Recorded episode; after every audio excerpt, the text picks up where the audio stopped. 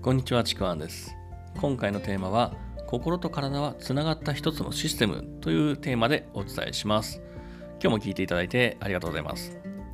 で、これですね、まあ、この心と体はつながった一つのシステム、これをですね説明すると、まあ、心、まあ、意識ですねと体、まあ、本当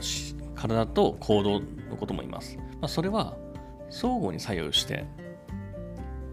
そしてそれらはお互いに影響を与え合うものです。だから意識が変われば体とか行動は変わるし、体とか行動を変えれば意識も変わるっていう、まあ、そういう相互作用ですね。だからどちらかに片方に影響を与えればもう片方もそれに応じて影響がされるということ。だから片方に良い影響を与えればもう片方にも良い影響がある。逆に片方に悪い影響を与えればもう片方には悪い影響があるということなんですね。これってもうすごいシンプルな、あのーまあ、相互作用なんですけども、でこれって分かってる人も多いと思うんですよ。知ってる人も。でも分かってても知ってても実はできてる人ってあんまりいないんですよね。これ結構自分を過信して大丈夫だと思って、あのー、この影響のことを、相互作用のことを無視してる人は結構多いんじゃないのかなというふうに思います。というのもちょっと例があるんですけども、あのー、これ昔、昔ですね、僕が会社員の頃なんですけども、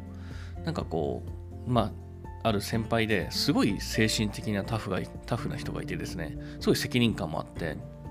で、忙しい仕事でもどんどんどんどんこなしていく。そしていつももう、なんかこう、バリバリ仕事をしているっていう、まあ、そんな状態の人がいたんですけども、ある時こう、急にうつ状態になるっていう、そういうことがあったんですね。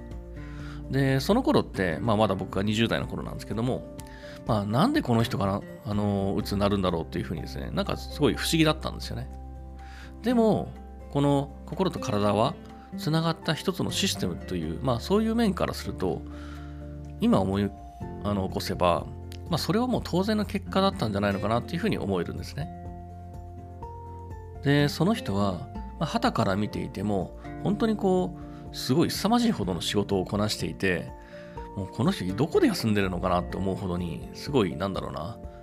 ある意味体を酷使してたと思うんですよ。あの残業もすごかったし、で集中力もすごかったし、で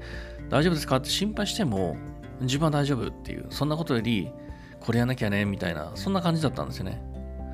あのまあ責任感も強いのでとにかくやんなきゃっていう、そっちの方が強かったんだと思うんですよね。だから本当はですね、ちょっと休みたかったんだろうなっていうのは多分、まあ、これはもうみんな思うことだと思うんですよね。本当は休みたかったんだけども、責任感がその休みたいっていう欲求をもう押しつぶしていて、まあ、責任感の方が上に来てるっていう状態で、しかもなまじですね、精神的にも結構タフだったので、もう今までの経験が多少のことでも耐えられていたんですね。でもそうやって耐えていて、長年こう体を酷使していく。そうするとその影響がずっとですね、心の方にも実は積み重なっていっていたんですよね。だからある時にもうそれがもう決壊して、心の方が決壊して、あのそっちの方が心の方が崩れてしまったんですね。そういうことが起きていたのかなというふうに思います。まあ、こんな風に責任感が強い人がなんか耐えられるからといって体だけ酷使して、そして状況を乗り越えようとするといずれは決壊してしまうっていうですね、あのこれのパターンって多いんですよね、日本社会って。なんでかっていうと、もうご存知の通り根性とか精神論っていうのがもう素晴らしいと、それだけ乗り切るっていう、それが美徳とされている日本社会ですね。昔から続く、まあ、今はかなり変わってきてた、来てるとは思うんですけども、けどやっぱりまだ多いんですね、そういうパターンって。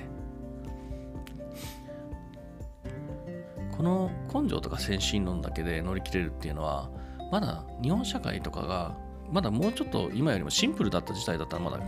それが通用したかもしれませんけど、今ってもうそれ通用しないんですよね。もうかなりそこは複雑化していて、それだけで乗り切ろうとするともう潰れるのはしょうがない。だからあの時乗り越えられたのに、あの時俺らは、例えば昔の人が俺らはもう精神論と根性だけで乗り切ったのにっていうのも、もう今はマッチしないんですよね。もう違うルールなので、ルールの違うことを押し付けられてもルールこっちは違うのでマッチしないんですよね。それは通用しないっていう状態。